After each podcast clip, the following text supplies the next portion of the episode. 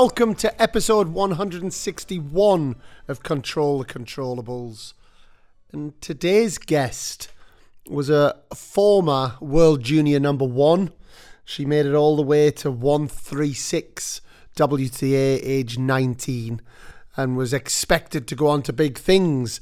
And then as the pressure goes in this sport, her ranking dropped, and recently she has just moved back into the world's top 100 female players. I thought like it's going to be as smooth as getting to 136 to break into top 100, but then the pressure came on me. Like, you know, I was number one in the juniors, so everyone was expecting that I would go in there easy, but yeah, it was just mentally, I was not ready for it, I think. And we're so excited to have Dalma Galfi as our guest. As I said there at the start, someone who has now broken into the top 100 in the world, someone who talks in a very raw, open manner about the challenging times. You know, we look at a ranking list and we see somebody as world junior number one and we think they've got the world at their feet.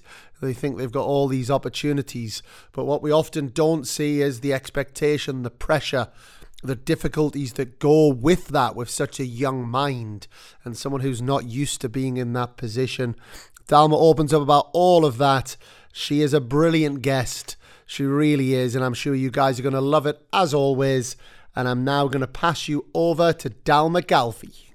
So Dalma Galfi, a big welcome to Control the Controllables. How you doing?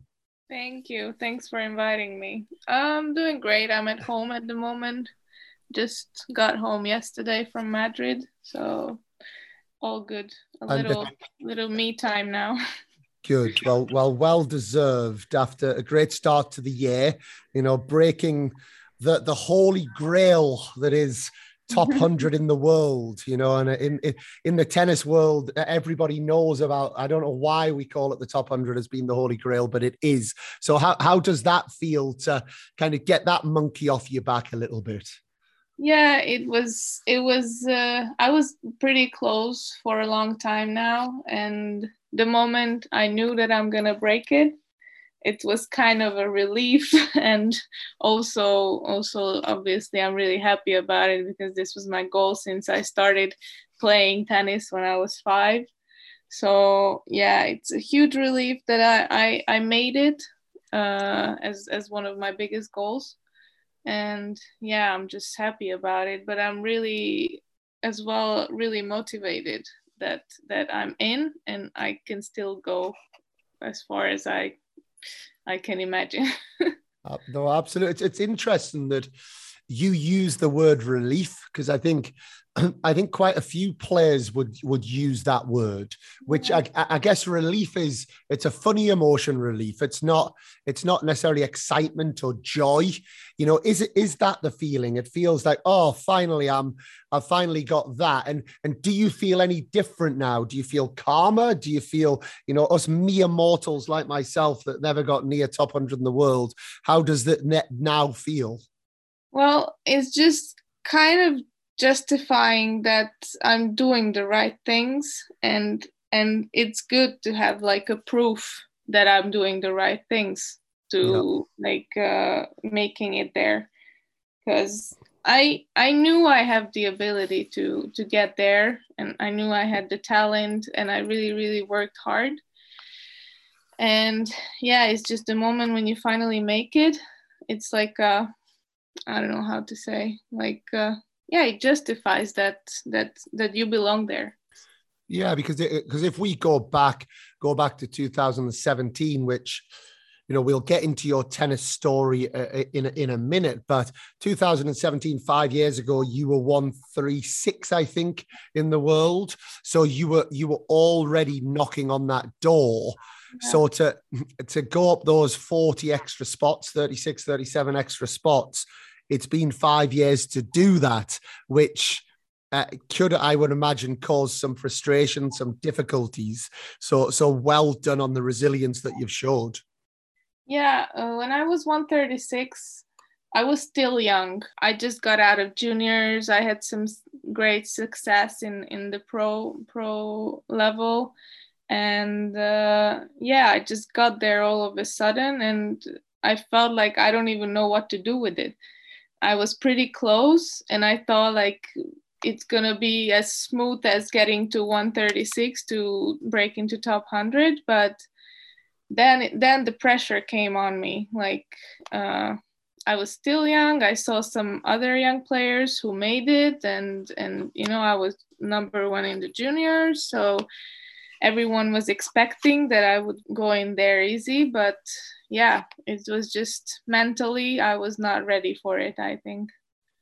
And I've spoke to Dasha Kasatkina on the podcast, at Iga Świątek, and they said similar things, and I guess at different levels. So I mean, Dasha got to top 20 in the world and said a very similar thing. She said she wasn't ready to be a top 20 player.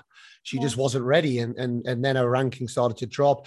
Iga won Roland Garros and felt she wasn't ready to be a Grand Slam champion. And I think we're seeing it a little bit with Emma Raducanu now as well.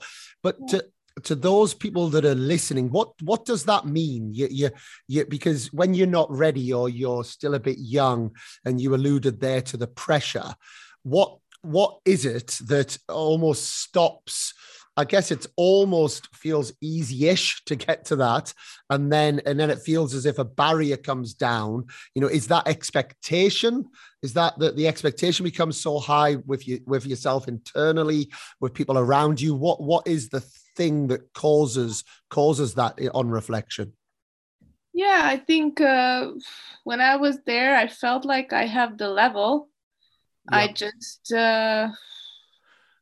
how to explain this? It's tough to explain that feeling, because it's a mixture of pressure, expectations, the people around you, not like the close ones, but like the country behind you. I'm from Hungary, which is not really a tennis country. There are not many players who are actually in the top 100 now, but back then it was only Timea Babos who was in top 100, and it was the pressure on me, because I won junior slams, I was number one in the world, and the media was all around me, and whenever they saw me failing, they saw me losing matches.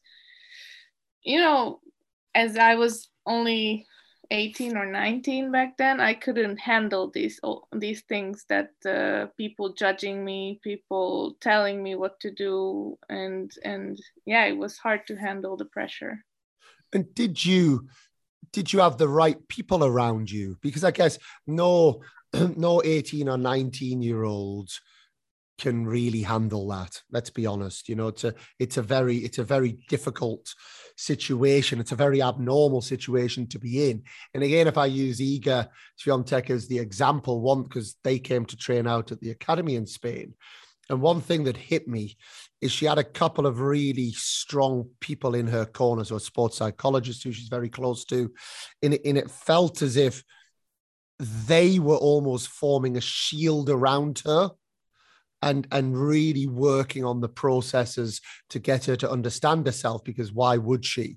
Do you think that you at that time had the right team around you? And what would your advice be? Let's take, a youngster up and coming now who comes out of juniors, has a big success early. What would your advice be that you would pass on to somebody else? Well, obviously they have the right people, but I'm not saying I didn't have the right people around me. I had some great coaches working with me. Maybe I would have needed a little bit more on the psychology side, to work with a psychologist constantly, because I also had some issues in my private life with family and relationships. So it was not an easy period in my life. And with the fact that I was pretty close to top 100, and I also had to handle my private life normal, it was not easy. And back then, I think I didn't have the focus enough on my tennis career because of my private life. Yeah. And in terms of that period, because that's actually, that's when I saw you a little bit as well. I remember when I was coaching Panna, I know we practiced a few times together, and I would have, I hope you don't mind me saying this, I certainly saw a player who was a top 50 level tennis player, but you didn't look always that happy on the tennis court, you know, and it looked like there was a little bit of stress being carried.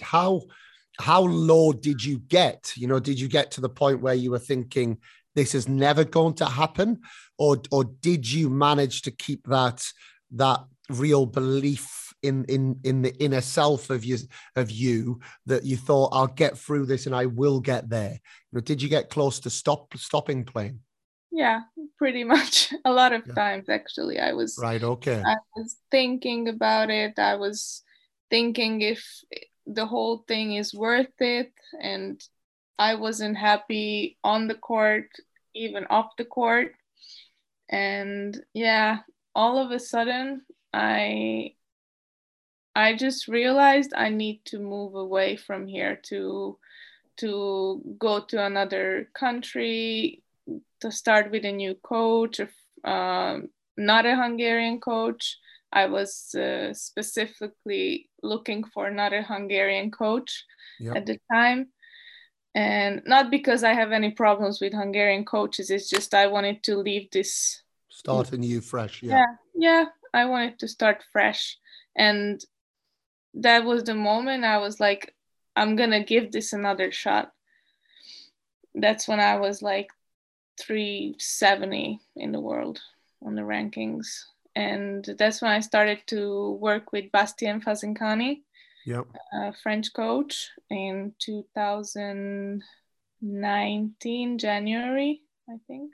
And he had to work a lot on me, like mentally, and the way of thinking about tennis, the way of thinking about my life, and how I look at myself from the outside.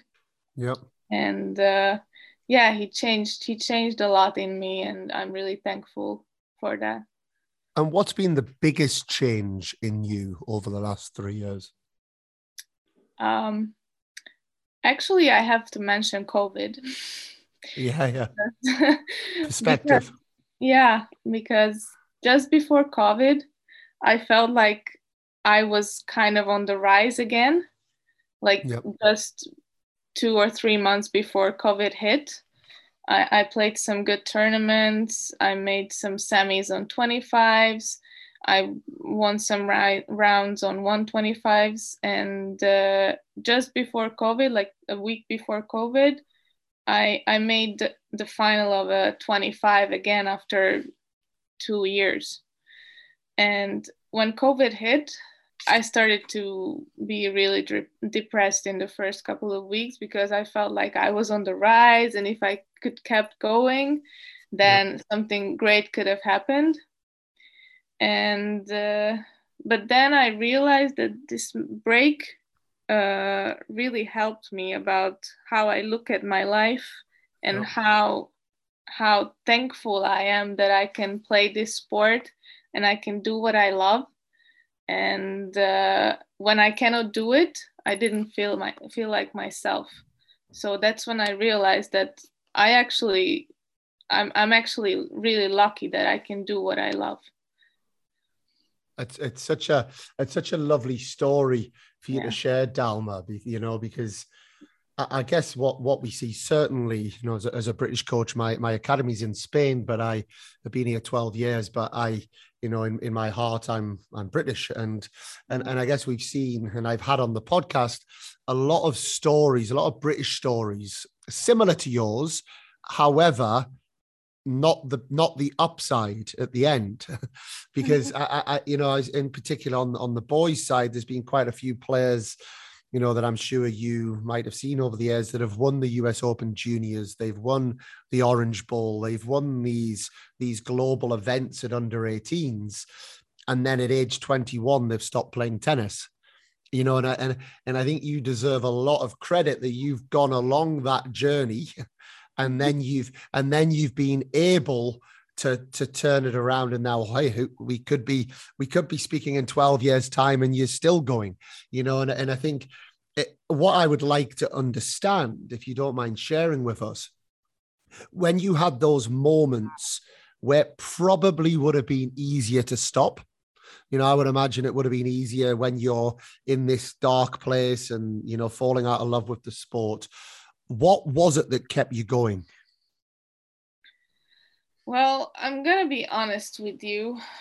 I don't really have a plan B right now. Yeah. And it's not like the happy side of the story, but yeah, I was actually starting to think, what would I want to do if I wouldn't be a tennis player? Yeah. And I just kept thinking, and I couldn't find anything else that I could be passionate about. Yeah.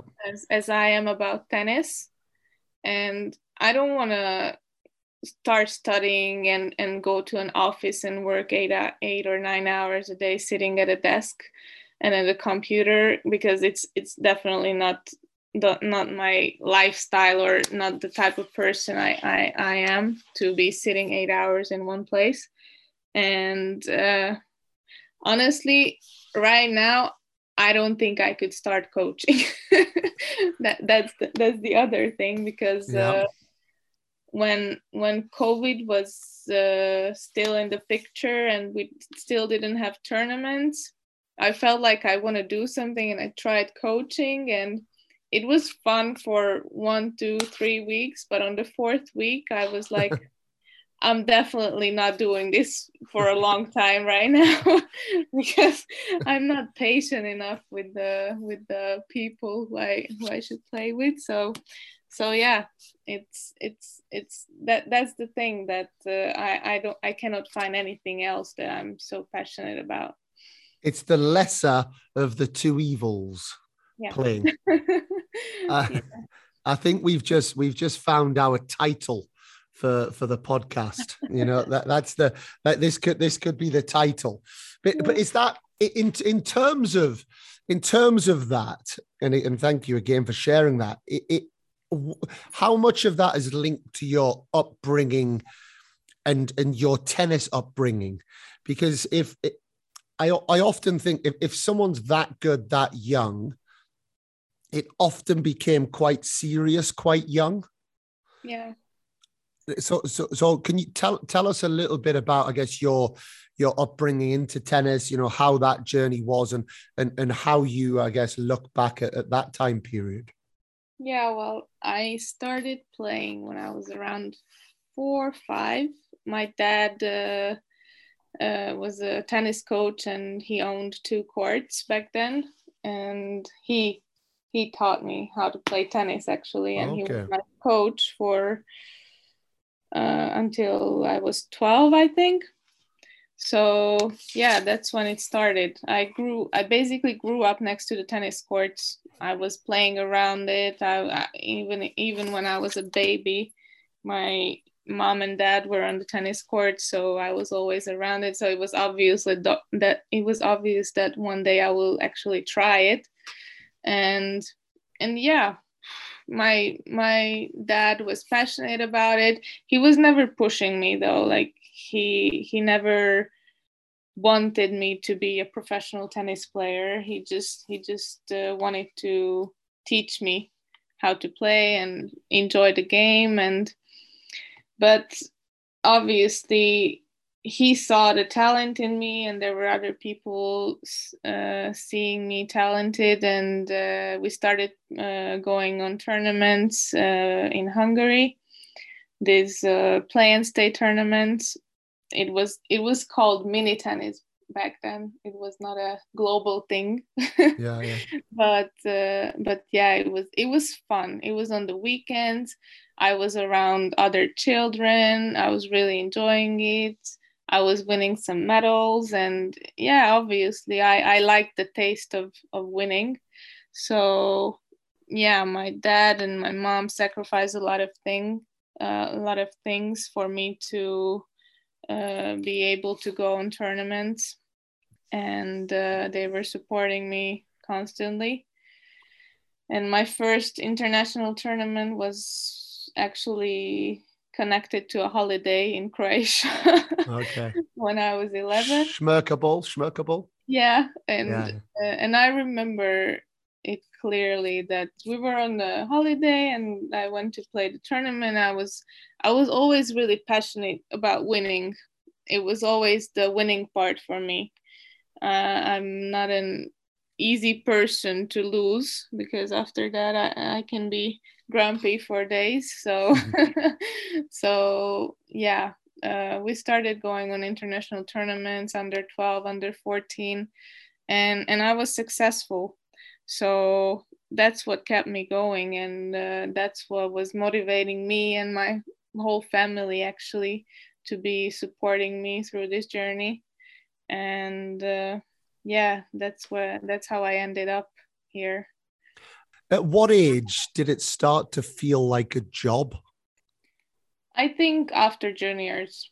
So I guess the point I'm trying to make, as you were having this success at under 14s, moving into, playing, for those listening, US Open champion, Wimbledon doubles champion, world number one, junior, well known, I've known your name for many years, in the tennis world. Was there any point in the juniors where it became really serious, and that you maybe lost a little bit of that fun element, and you were kind of playing for it to be a job rather than just playing because you loved playing tennis and had a passion for getting better at tennis? Or did that not come until a bit later? Well, it's hard to tell, because juniors, I think junior years are the funnest years of my life. And yeah. I think a lot of people can agree with me who played junior tournaments. There you can make friends, you're just having fun off court. Well, on court it's really serious, and you're giving 150%, obviously, because that's where actually I have to mention this, that's where actually the sponsors show up first. Yeah. I think. And it's important for the sponsors, the junior tournaments. So obviously I was working for that, and that was actually one of the things that motivated me to win a Grand Slam and to be number one in the world, because I knew I needed some kind of support to start the pro level. And in terms of that transition, because we often talk about that transition, and I think. Personally, I think the transition's a little bit smoother on the girls' side than the boys' side through history. Quite often, I would imagine at that age, when you were winning junior Grand Slams, you were probably already 250 sort of WTA level, whether your ranking was the same. But you talk about the benefit of juniors in terms of getting the sponsors and the help. Is there another benefit that you feel you belong at that level? So I guess I'm looking for a bit of advice for those listening. Are you an advocate of the ITF junior circuit, and would you advise players to go along that route? 100%. Okay. I mean, as I said, those were the funnest years of my life. So it's not only about tennis, but that's where I actually learned speaking English properly, because I was making friends and I had to speak if I wanted to socialize a bit, and also playing a lot of matches. It's really important, I think, to play a lot of matches to get through emotions and all these kind of things that's gonna even strengthen up in the pro level. But it's like the first steps of being a pro player, I think, to play the juniors. And then when you, back in, I believe it was 2015, when you won the US Open, you beat Sophia Kenning in the final, that you then know that a player that then has gone on and in Grand Slam finals and done that, I guess it also plays into your belief system that, well, hold on, these players can do it, then I can do it. Exactly. There were a lot of questions to me when Sofia won the Australian Open from the Hungarian media. I bet. About what do I think about it, or how does it feel? And actually, it didn't feel bad at all. I was thinking at it as an opportunity that if she could do it, we were on the same level a couple of years ago. Maybe I can do it one day as well. Who knows? If I work hard enough, if I'm motivated, if I keep going, then that's a proof that we were on the same level and she could do it. So maybe I can do it as well. I look, you've used the word proof and justification, validation a lot, and I think they're such good words, because it's how the human brain works, isn't it? If we feel validated, you know, if I even take me doing this podcast, you know, there was a time where maybe I got nervous when people came on, but now I see how many people listen to it. I see how many people give positive feedback. It kind of validates what I do, and it validates and gives me confidence to be able to continue doing it. And that has to be better, being world junior number 1, winning a junior Grand Slam, and the girl you beat goes on to win a Grand Slam 3 years later. That has to be a better position than being 2000 in the world juniors, never getting out of grade 5s, and looking at the girl that you've never seen winning a Grand Slam. You know, it shows how close you are. And I often don't understand. It's the same we get in Britain when Emma Raducanu won. Everybody wanted to speak to everybody in Britain that maybe Emma had lost to in under 14s or whatever it might be, to try and make them feel negative about that situation. So I really like your answer on that, Dalma, but I do want to ask one question. Before I move into a slightly different topic, is if you now, you're still, it also makes me feel old. You're 23 years old saying those were the best years of my life. It was only 5 years ago. And as I sit here 42 years old thinking I don't remember my junior career. If you could do it again, if you were given a blank sheet of paper, age 10, to go along the tennis journey again, what would you do different, or would you do everything exactly the same? Oh, that's a tough question. I never really thought about it like this before. Well, probably I would do a couple things differently, but most of it, I think, no. I think I would do everything the same. Even the bad things, even the good things, I had to experience those things to be the person who I am today. So I'm grateful for every step of the way, even bad or good, because it shaped my personality and it shaped my tennis as well, I think. And my work ethic and the motivation I have today. So yeah, I would do everything the same, probably. That is a brilliant answer. Would you have given that answer 3 years ago? 3 years ago? Yeah. It just seems to me that your mindset is so good right now. You know, in terms of how your outlook on things. Yes, but I also have to mention that 3 years ago, I feel like I wasn't the same person as I am today. I was thinking completely differently, but I'm happy that I was a different person 3 years ago, because now I know what I did bad and what I can improve from those things that I did before, and the way I was thinking before. And that's why I'm saying even the negative things happening in my life are helping me to be better, to be even more motivated every day.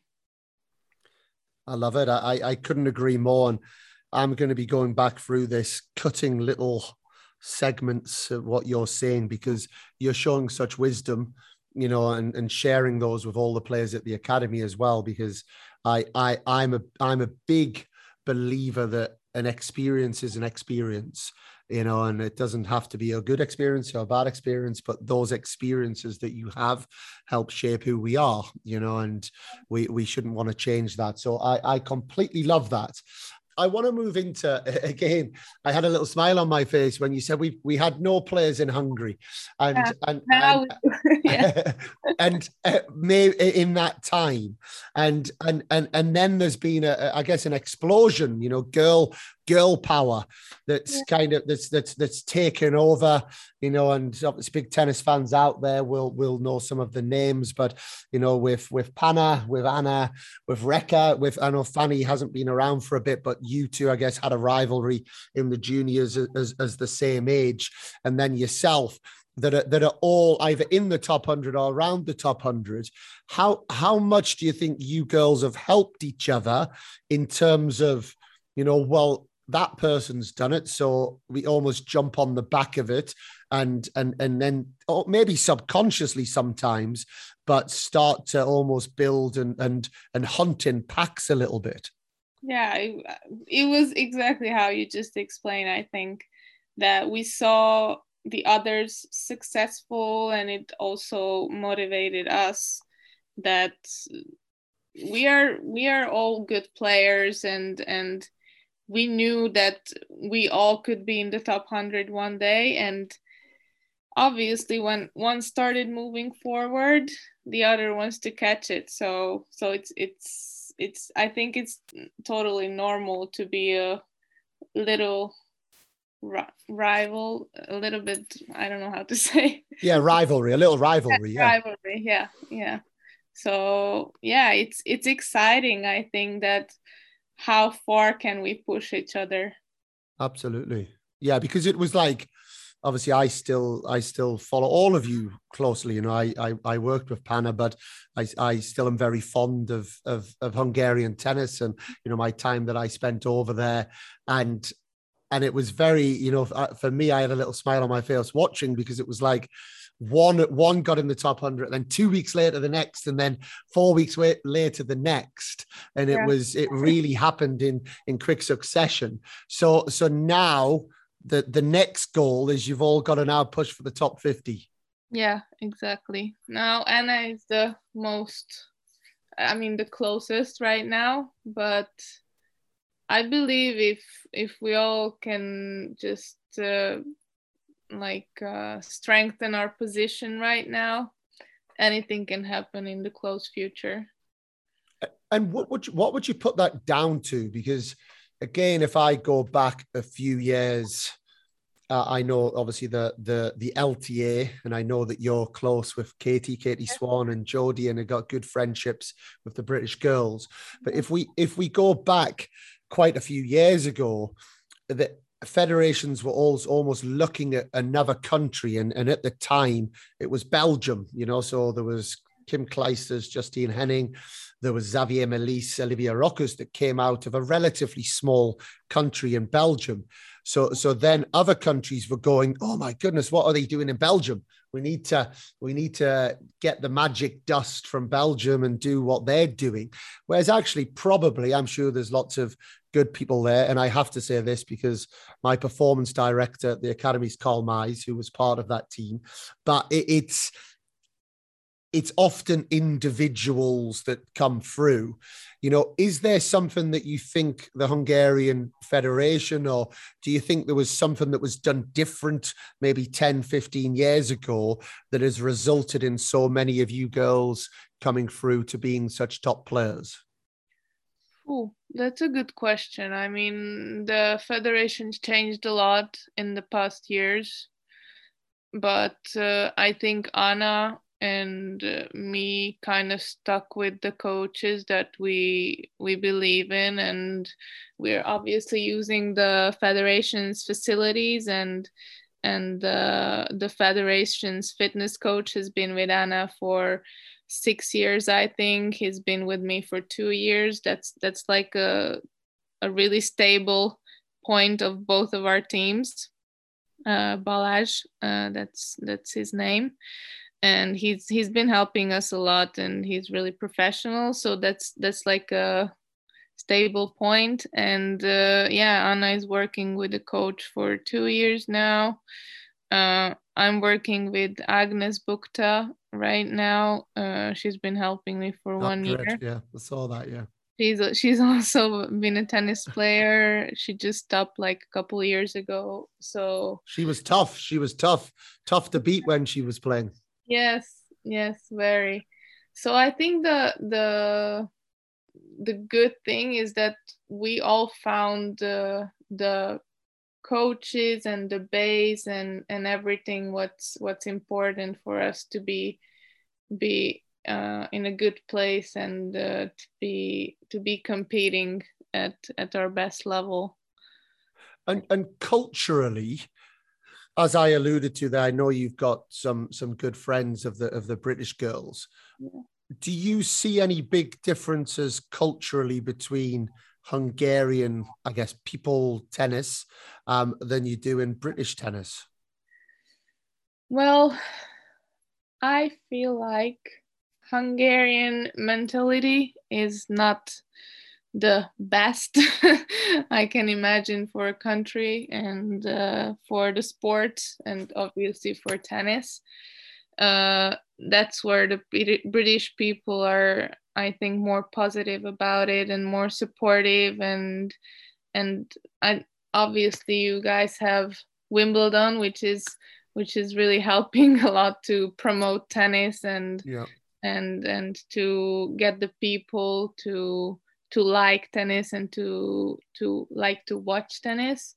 Well, in Hungary, it's a little bit different. Here, football is more important, and tennis is not a priority sport still, I feel like. And is that changing now that you girls are pushing the sport?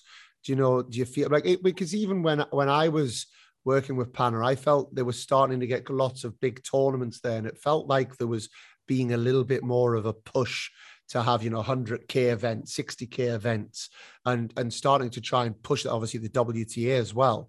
Do you feel as if that's changing when you girls play? Is it televised? Is it televised in Hungary? Unfortunately, not really. Only if we are playing on big courts and big events, but it's not a priority still. So I think here it can change a lot still. But I'm hoping if we all go even further, then it's going to change soon a little bit more. Because it does. I mean, I know, again, to use the comparison a little bit with British, when Emma Raducanu obviously winning the US Open. Yeah, well, that was a huge thing. So. It was massive. It was massive. But if she plays now, everybody knows about it, and it's like, I have to ask you as someone who's on the tour, how big of a shock was that to all the girls on the tour, and I guess how big of a motivation is that as well, to see that somebody can come from such a ranking to have such a result? Yeah, it was definitely a huge surprise for everyone, I think. But for us youngsters, I mean, I still call myself a youngster, even though I'm not really. You are 23. You are. I promise you are. Yeah, I'm still in my 20s. So yeah, it's a big motivation to see someone fight through qualies and then winning a Grand Slam. It's like a once in a lifetime so far. So yeah, it's huge, and it's motivating us all, I think. And who's the next big story in women's tennis? And you're not allowed to say yourself. So who's the next big story that the public don't know about? You know, in the tennis world, of course, people know about most players, but the general public that don't follow tennis, apart from watching the big events, who should we be watching out for? Actually, I just played Petra Martincova on an 80K tournament in Portugal. She just won a couple 25s already and won Australian Open Juniors.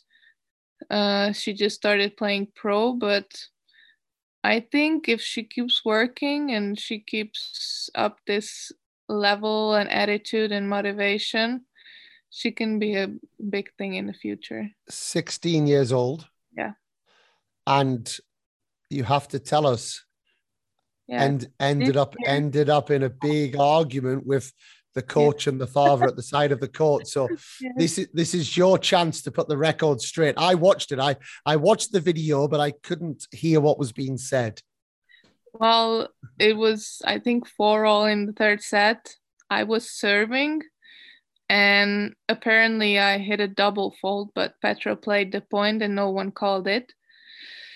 So after she hit the ball long, she went to check the mark, and yeah, it was a long serve from me, but obviously it was too late to call it. And after that, her dad went really bad on the chair umpire, and also Petra was going at the chair umpire, and It was unlucky for them, but it is what it is. It happened to me 100 times in the pro level, and they have to get used to it that this is gonna happen, and it's not gonna go always her way, even if it's unfair. So yeah, after the match, obviously, I was going off the court. The dad congratulated me, but he was also telling some stuff while we were still playing, and it was disturbing me on my serve and during the points. So I told him it was not fair, and he has to start to behave, because this is not a junior tournament anymore, and there are older girls playing, more experienced girls playing, so they just have to get used to this new level, I guess. So that was it. And I'm sure it was all said with please and thank yous and smiles, and it was all good. But I'm gonna be honest with you. A lot of people know me, and sometimes I curse, sometimes I break rackets, sometimes I go nuts on the court, because my temper is like passion. This. We'll call it passion. Let's say it sounds nicer. Yeah, but at that match, I didn't say anything bad at all. And okay, there are people who can clear me on that. So yeah, I think I was good on that match, and I didn't say anything bad. I just wanted to tell my side of the story, and I wanted to clarify with the dad that he was doing something wrong. Absolutely. And you're well within your rights to do that. And I think it's very nice that you've also given Petra a shout out, you know, as well. I think that shows your respect. And the way it was ruined in the end, it was obviously not nice for either of us. So yeah. And other than that, it was a great match. She played great tennis, and I think this year she hasn't even lost a match beside that one. So yeah. Yeah, she seems like she's well on the way to a successful career. But back to you, and my last question before we move into the quick fire. What's the goals and ambitions? And I'm going to call you by your Hungarian name for Galfi Dalma, because I know you guys say it the other way around to us. Yeah. So what's the future hold for yourself? Well, I really want to make it to top 50. That's like one of the biggest goals right now. And from there, if I go even further, I'm just gonna be happy and no, I'm not gonna say relieved because I'm already relieved from the top 100, but yeah, that's what's motivating me to be in the top 50 and to make it even further as far as I can go. I don't have like a number goal. Well, all of Control the Controllables are all behind you, Dalma. And, you know, I think you've spoken incredibly well. You know, I've loved having the opportunity to speak to you. I said it was my last question before the quick fire, but I do have a question that's jumped in my head. And I sort of questioned this holy grail of top 100 in the world before, whereas actually, and I guess for a lot of people listening, they will know this or certainly think this, is being at that level starts to give you a little bit more financial stability. You know, it starts to get you to the point where maybe the finances aren't as stressful, that if you're 370 in the world and paying 25Ks and, you know, struggling to pay your coach and knowing where the next money comes. Is that something that you think makes it less pressure once you get to a certain level? And I know you haven't been there long yet. Or do you think then there's the pressures change in terms of trying to almost sometimes protect the ranking that you have? Well, for now, I'm not long there, so I cannot really tell. Yeah. But I think it kind of takes the pressure off your shoulder. Yeah. You will not have to, obviously think about financial stuff that much. Obviously, we still think about it, but not with so much pressure when you were still like on 25Ks and having to pay for every expense. So yeah, it's definitely taking some pressure off you. Great. Well, good luck the next few weeks. You know, we have a proud record of when someone's come on the podcast, the next few weeks, the results have often picked up. Not that we're taking the full credit for Cameron Norrie getting the top 10 in the world. I'm sure he deserves some credit and these different players. But I hope that there is a fantastic few weeks ahead for you. I'm sure there will be. You sound like you're absolutely in the right place mentally for it, for your great tennis to come through. Thank you for your time. But are you ready for the quick fire round? Let's do it. What does Control the Controllables mean to you? Controllables. Should I be quick or what's the goal here? Well, you can be as quick as you want. Somebody took 25 minutes on the quick fire round. Somebody took 2 minutes. So it's all up to you how you want to be. I think of the podcast. Roger or Rafa? Oh my God, these questions are not easy. I used to be Rafa for a long, long time. Then I switched to Roger and I'm back to Rafa. And then Roger comes back and wins Wimbledon and then you're back to Roger. It's not really about the winning part. It's, I don't know. Now Rafa. Serena or Venus? Venus. Clay courts or hard courts? Hard courts. Serve or return? Serve. Singles or doubles? Singles. Forehand or backhand? Backhand. Favorite Grand Slam? US Open. I've just realized this next question is going to be tough for you. Oof. If you weren't a tennis player, what would you be? Oh my God.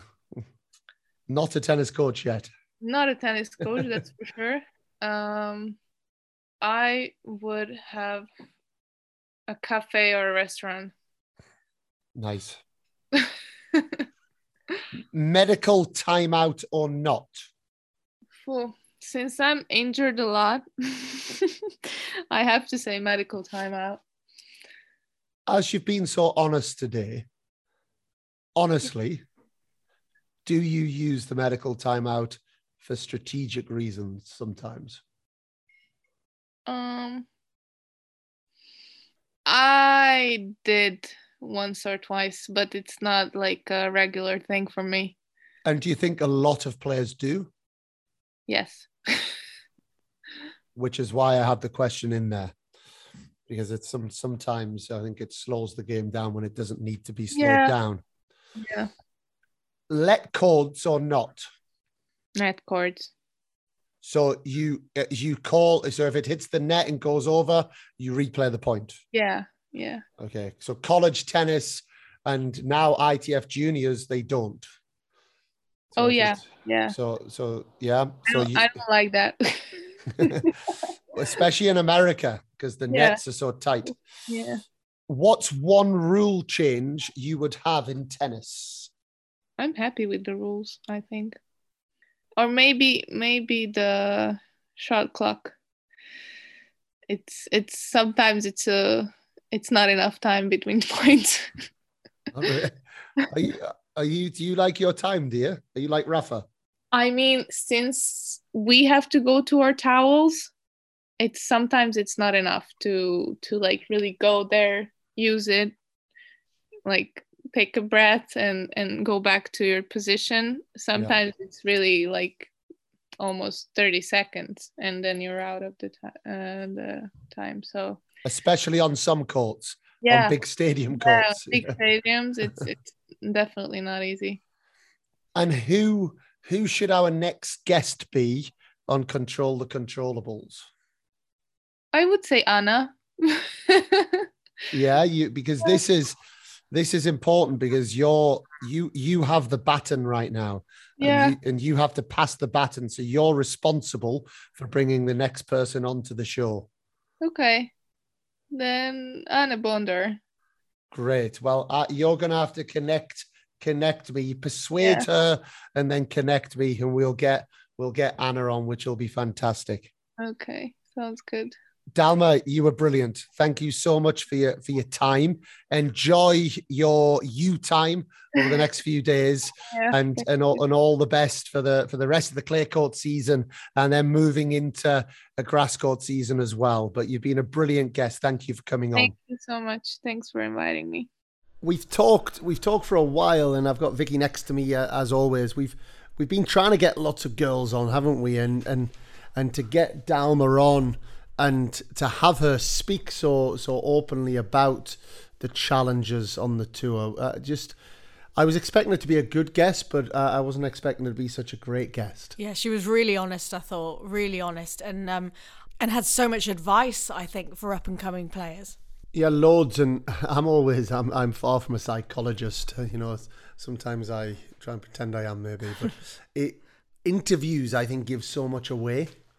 And then I think podcasts even more, because podcasts you're delving even deeper. You know, it's not just a surface level interview. And often players are a bit more relaxed, I think, as well. Yeah, absolutely, and certain. Hopefully, anyway. Well, that's the aim, you know. And I think Dalma, I didn't know her that well a few years ago, but I did have, you know, little bits to do with her, and just hearing her, you can see not only has she matured, but she's very, as she said herself, just she's worked on herself. She sounded very assured. She sounded like someone, and I thought it was very interesting as well. She wouldn't change anything.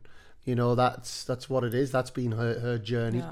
And I think there's so many juniors out there that just don't know themselves yet, but why would they? They're so young and they don't quite know how to deal with all of the different emotions that they're experiencing, the expectations, the challenges, the doubts, the fears, and I think hearing from somebody like Dalma, who was so good, so young, but who then got to the point of actually almost quitting, and that's probably the point that most players do quit, because they think, well, it's not happening for me, this is not the sport for me.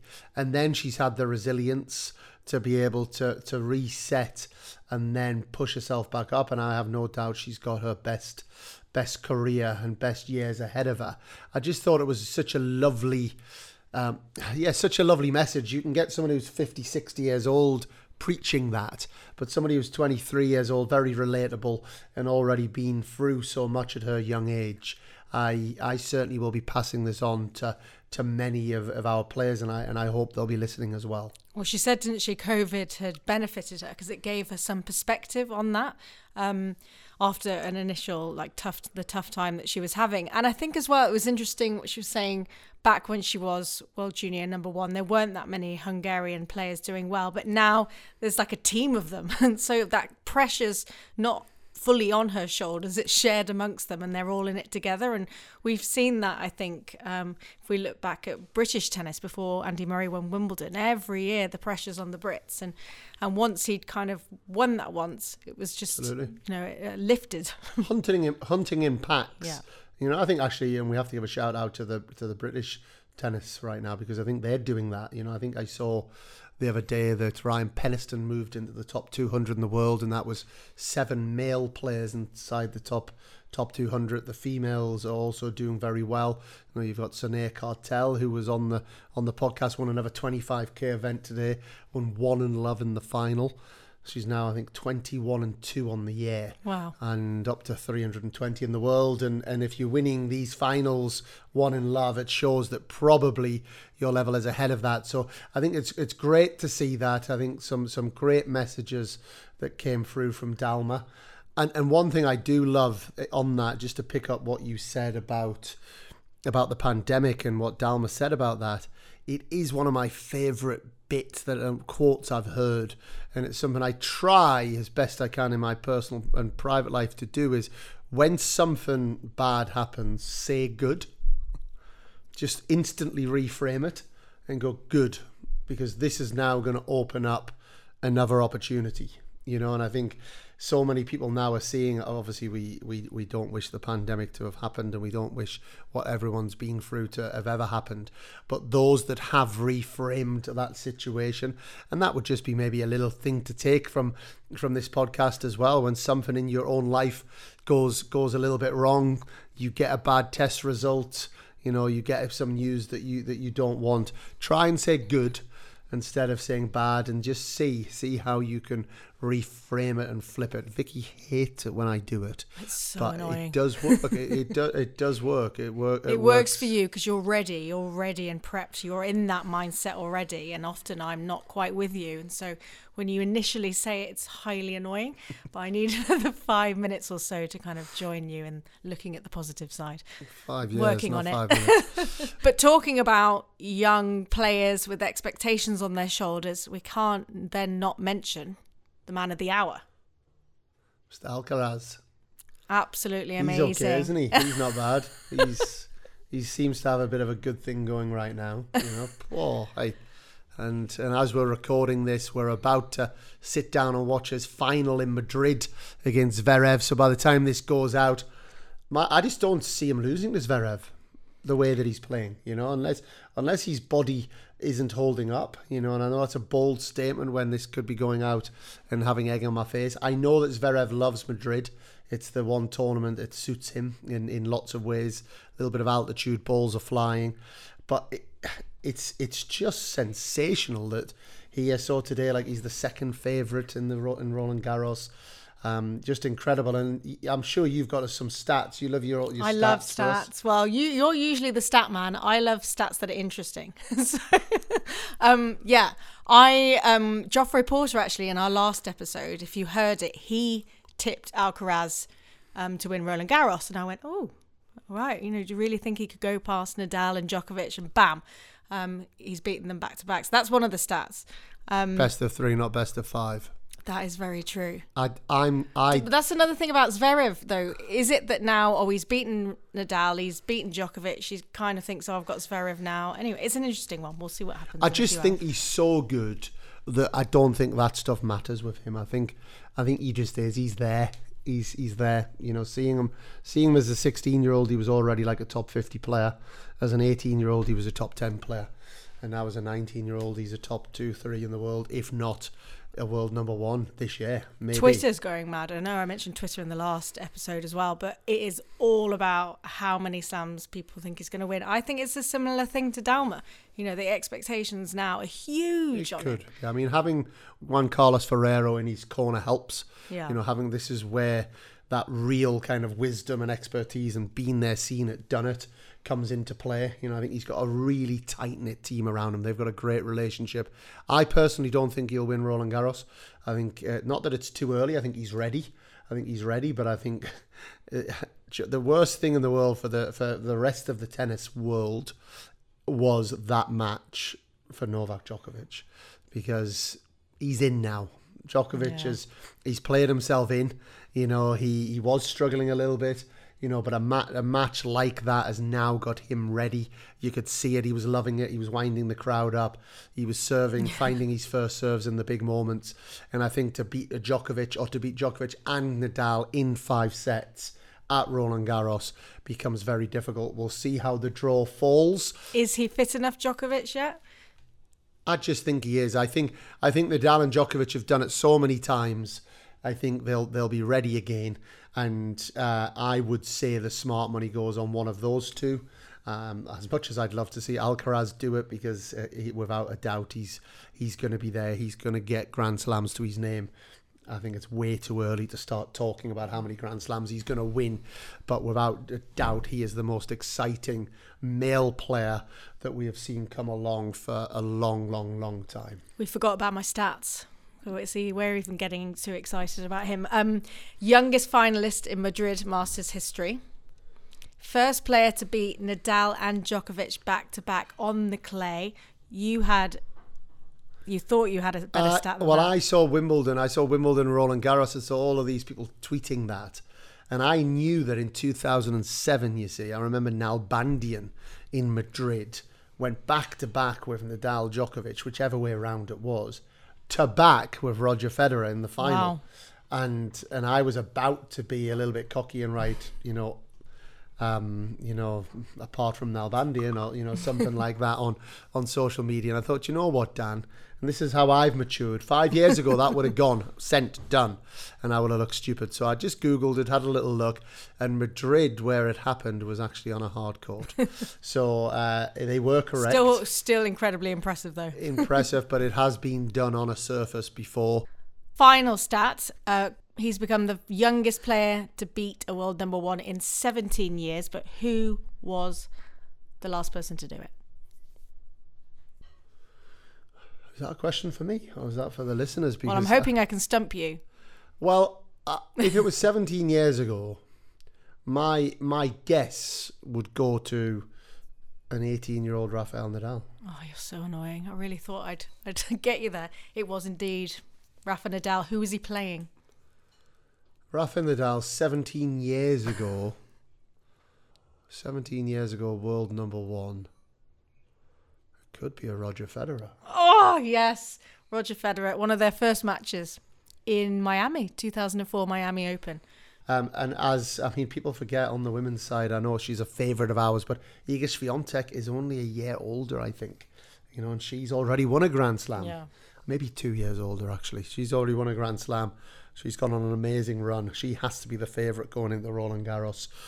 You know, on the women's side, you know, she's taken a tactical week off. I think Madrid. She's won so many matches, but she seems to have absolutely raised the bar again since Ash Barty has moved on, and that seamlessly moves me into our next guest after Dalma, which is Mark Beef Taylor, S&C coach to Ash Barty.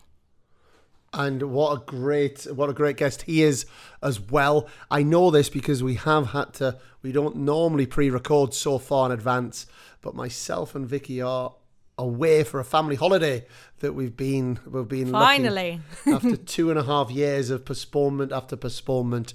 So we have pre-recorded to make sure that these amazing guests and episodes are coming to you each Tuesday. So enjoy next week.